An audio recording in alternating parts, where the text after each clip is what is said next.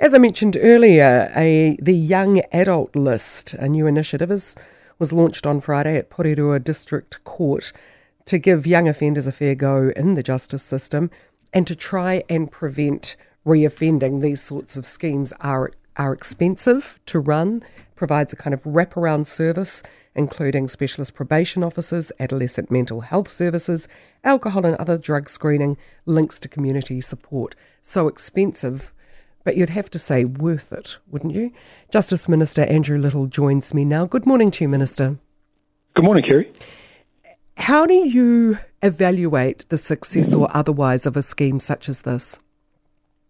Um, you look at what happens with the person who's, you know, person is charged with an offence, and they usually sort of plead guilty and then uh, through the, the kind of interventions that the court can arrange there and then, you see whether or not they go on to, to reoffend. We know that at the moment, a lot of young offenders who turn up, they'll recycle through the court time and time again. Mm-hmm. If we can stop that happening, and most importantly, stop them going to prison, because that's an expensive exercise, then it's money well spent. Is there uh, a range of crimes that these, for which these young people um, are charged? More serious ones would be referred on to the full district court. Yeah, look, the, the, more serious ones are going to be dealt with at, at the more serious end. The mm-hmm. you know the, the very very serious physical assaults and things like that. The, the, the sort of offences these folks are up for uh, will be driving offences. There'll be low level assaults and things like that. Um, and remembering too that for a lot of these, um, and it's mainly guys who are turning up there, there, there's other issues going on. There, there, might be alcohol and drug addictions, but there'll, but there'll be um, dyslexia, there'll be learning difficulties, there'll be trauma from exposure to violence in the home as a young child, all that sort of stuff. Mm-hmm. And it's about getting, you know, getting those younger offenders early enough so you can kind of, you know, to not put too fine a point on it, reprogram their brains yeah. to help them deal with the, the sort of life situations they're in. So that rather than offending, they've got ways of managing the situation that they're in. Judge John Walker, the principal youth court judge, says we know for people in this age group the brain is not fully developed, and currently we treat them as fully functioning adults when demonstrably they are not. You you talk mm. about the fact that there's still the opportunity to reprogram the brain why then would we introduce or want to make cannabis legal when 18 year olds' brains aren't fully developed? And why would we want them voting if they're not fully developed?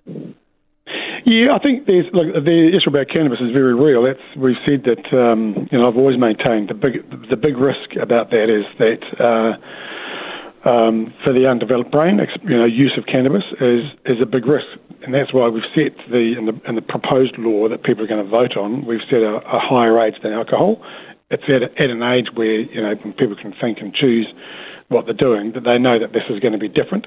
Um, but it also means that we can, you know, you can run the public health campaigns to say, put off your first use. You know, do not use this drug as a as a teenager, um, as a younger person. And uh, the the reality is the whole question about cannabis is that drug is out there now and it's mm. uncontrolled, and it's a question about, and the, and the, choice for voters is, is this a better way of controlling what's happening, or do we want to leave things as they are? I just look at kids who are who do suffer from dyslexia, who do have the acquired brain injuries, and you know that they're probably more likely going to be kids who are going to pick up numbing agents like alcohol, like cannabis. Yeah, and I think that's the same. Whether uh, you know why why do people turn to alcohol and drugs is because there's usually other things going on that, as you say, they're trying to blot out and mm. you know, numb themselves for. It's the sense of kind of shame or failure or embarrassment that they have. Mm. And there's there's a number of other things we need to do in the education system and the health system and society generally to say, you know, you are who you are. Your brain is what it is. Let's work out ways that you know you can you know different ways of learning, different ways of picking stuff up. Just because you have dyslexia doesn't make you a bad person um, or somebody who can't achieve, because actually there are some pretty high achievers who've got those sorts of problems. Is is it too late at 18 to 25 to be putting that wraparound service? Because when you look, I mean, these days, and I remember talking to Bill English about his social reforms that he worked mm. in with Dame Tariana Turia, and I assume you've had a look at that to see if there's yeah. anything you can pick the eyes out of. He said, yeah. You know who these families are where the most at risk kids are because of all the, the data we have today. And to put a wraparound protective specialist service around the most at risk families would save a fortune down the track.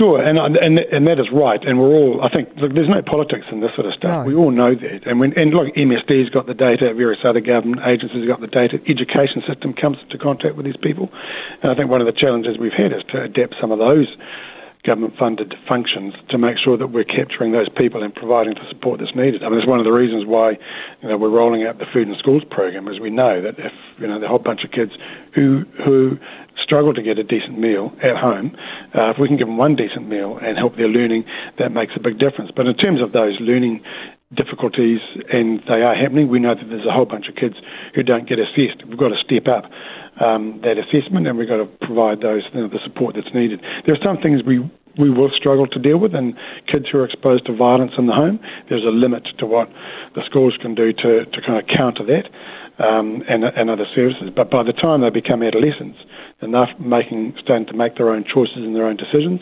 whether they're um, impetuous or not.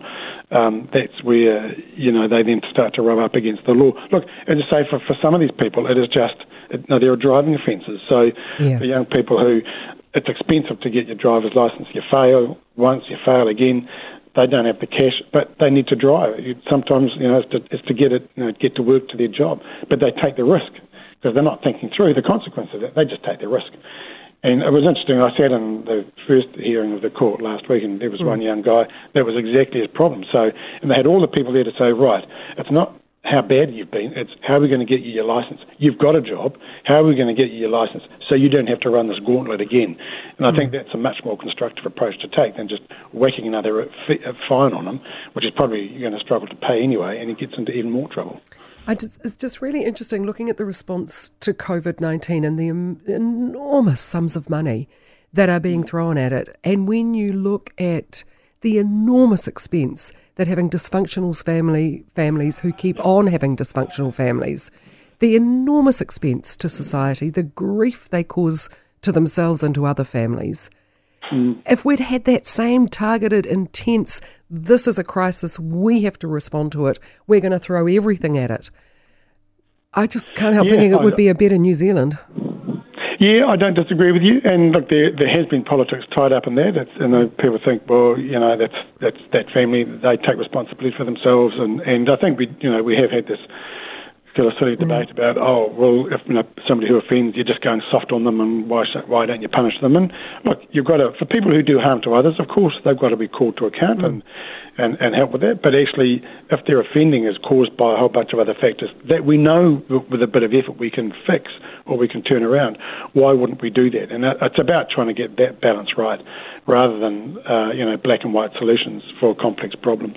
Well, and that's it. And they, they, they are expensive, they're complicated. It's two steps forward, one step back when you're dealing with someone like. But it's worth it. Yeah. in the yeah, end. that's right. It's like we know with with you know people with addiction problems, you, you often have to start two, three, four times before you kind of get on the path to recovery. And and uh, people whose behaviours are means they're prone to offending. It's a bit the same, but man, it's a way lot cheaper than putting the effort in when they're still out in the community, can still do constructive things, than putting them in prison where we're paying over a hundred thousand bucks a year to keep them, and and achieving nothing. And that's, I think, where we've got, got to get the balance right. There's no question. If you look, if you're a, a victim of crime, you've been beaten up. Of course, you know there's got to be an atonement for that. There's got to be a, a, a sense of reconciling you know, the victim's needs as well. That that's, it's not about one or the other. You've got to do both. But the, the challenge for the person who's prone to offending is to stop them offending. And the younger they are, uh, that we can do that, then we've got a better chance of, of keeping them out of the big house and, and you know, putting them on the path to a good life. And what chance that this will be rolled out throughout the country, Minister? Um, look, we'll, we'll see how it goes at Porirua District Court for a wee while, but it's, it's interesting. After the, the thing on Friday, I met with a, a, a bunch of judges, including the Chief District Court judge, and it, it's interesting. The conversation quickly turned to, look, we're doing all these sort of innovative things in different courts.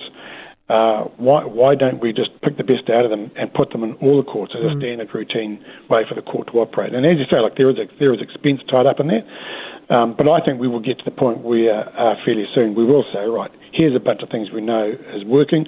We're going to make that available in every court. Might take us a few years to get that up, but um, make that available to everyone everywhere. And I think that'll make a huge impact on turning troubled lives around, stopping the offending, and that, that's got to be better for all of us.